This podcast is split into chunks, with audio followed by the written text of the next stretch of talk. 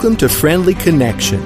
I'm your host, Chuck Hartman. I understand that each one of you in this room can share the good news of Christ in a way that I cannot.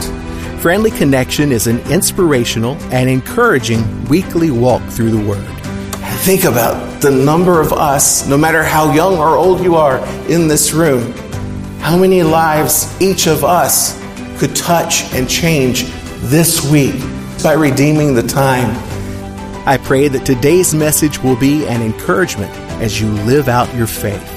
That is essential. If you are doing any kind of work for the kingdom of God, it's important that you know your identity in Christ Jesus.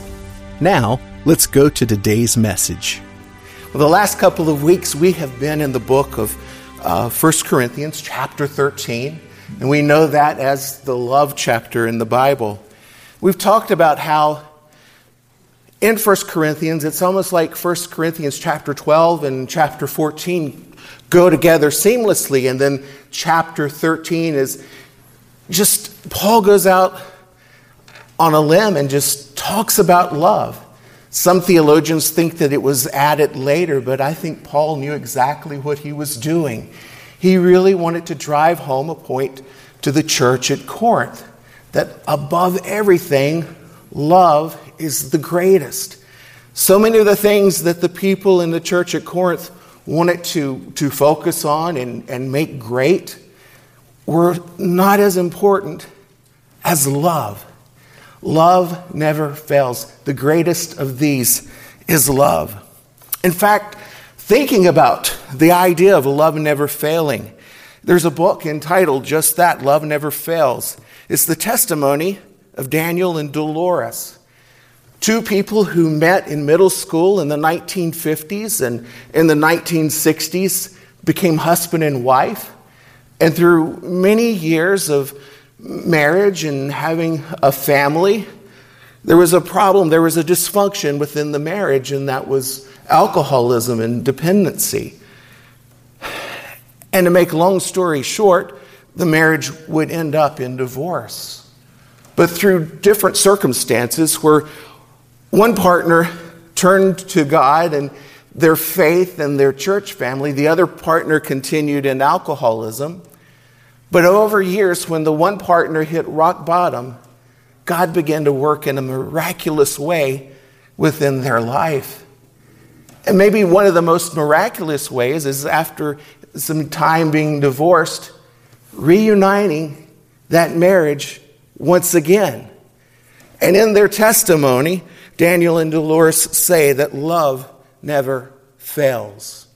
God's kind of love sacrificial love, what we understand in the Greek as agape love. And that's what Paul is talking about in 1 Corinthians chapter 13. The last few weeks we've, we've looked at a couple of verses each Sunday, and we'll do the same today, but I'd like to read the entire chapter 13 for you this morning. So if you have your Bibles, I invite you to turn with me to 1 Corinthians 13. Looking at uh, verses 1 through 13, it reads like this if I speak in the tongues of men and of angels, but have not love, I'm a noisy gong or a clanging cymbal. And if I have prophetic powers and understand all mysteries and all knowledge, and if I have all faith so as to remove mountains, but have not love, I am nothing. If I give away all that I have, and if I deliver up my body to be burned, but I have not love, I have gained nothing. Love is patient and kind. Love does not envy or boast. It is not arrogant or rude. It does not insist on its own way. It is not irritable or resentful. It does not rejoice at wrongdoing, but rejoices with the truth. Love bears all things, believes all things, hopes all things, endures all things. Love never ends.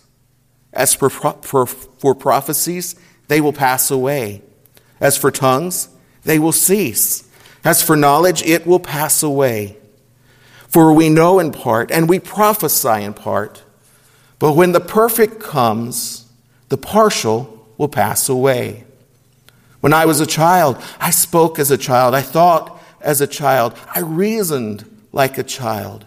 When I became a man, I gave up childish ways. For now we see in a mirror dimly, but then face to face.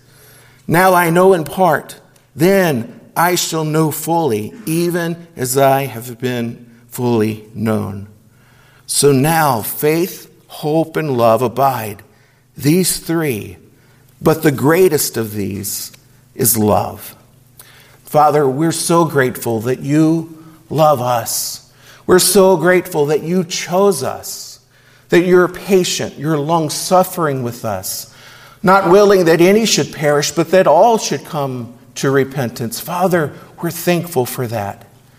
And Father, when we discover your love, I pray that we become a people who choose agape love, who choose to love others the way that you love us. And I pray that through that choice, we'll be able to point many people to Christ Jesus so that they too can know the salvation that we enjoy. Father, I'm grateful.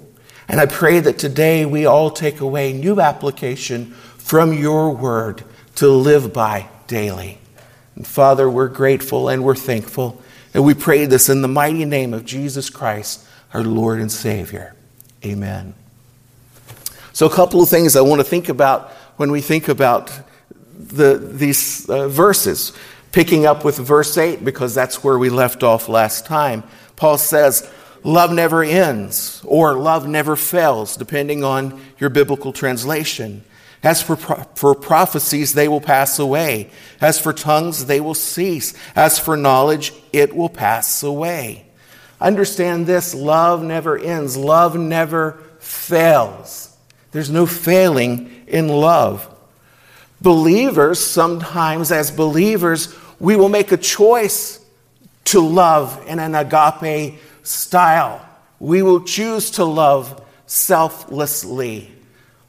But because we live in a messed up world and because we have a sin nature, even though we've been forgiven, sometimes we will miss the mark. Sometimes we'll not come up to the standard that God wants for us.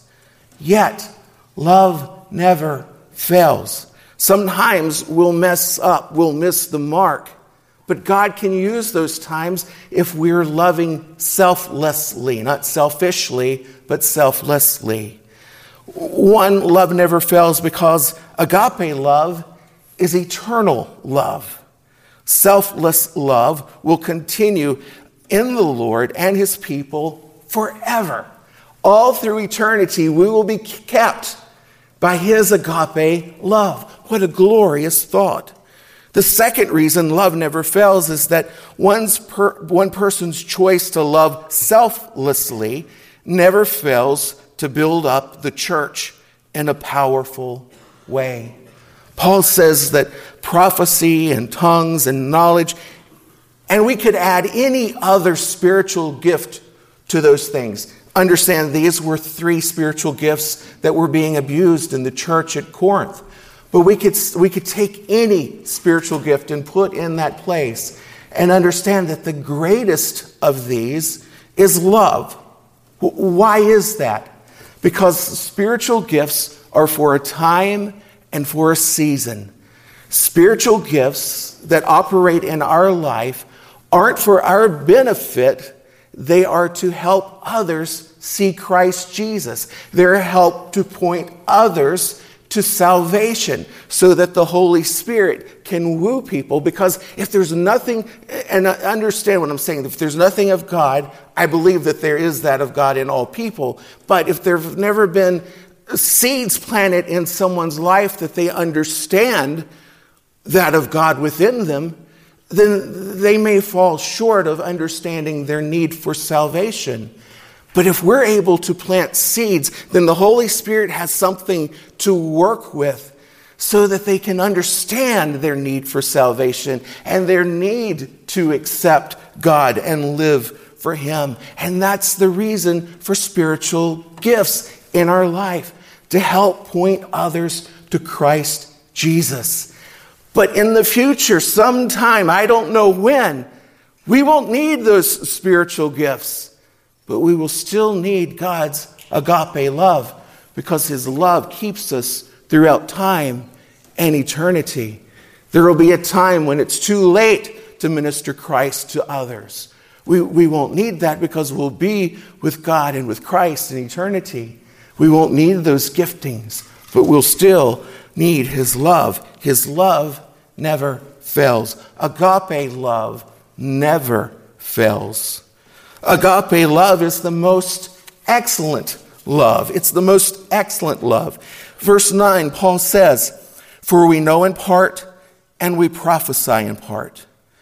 Again, these are, are just partial things that we do.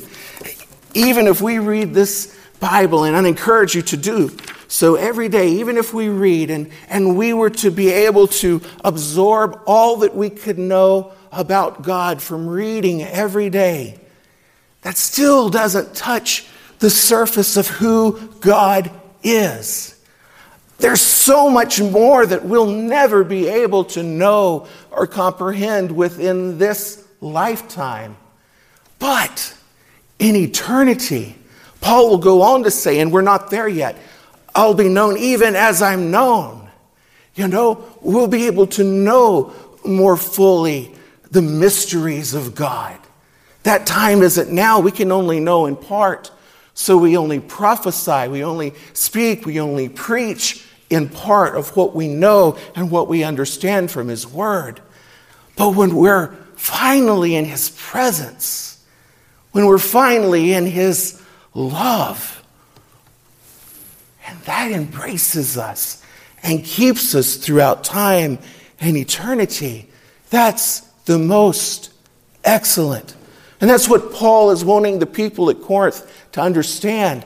Love is the most excellent because that is what keeps you for eternity. That's how God loves you selflessly, making a way, moving earth literally, sending his son to buy back your fallen heart so that you can know him and be in relationship with him.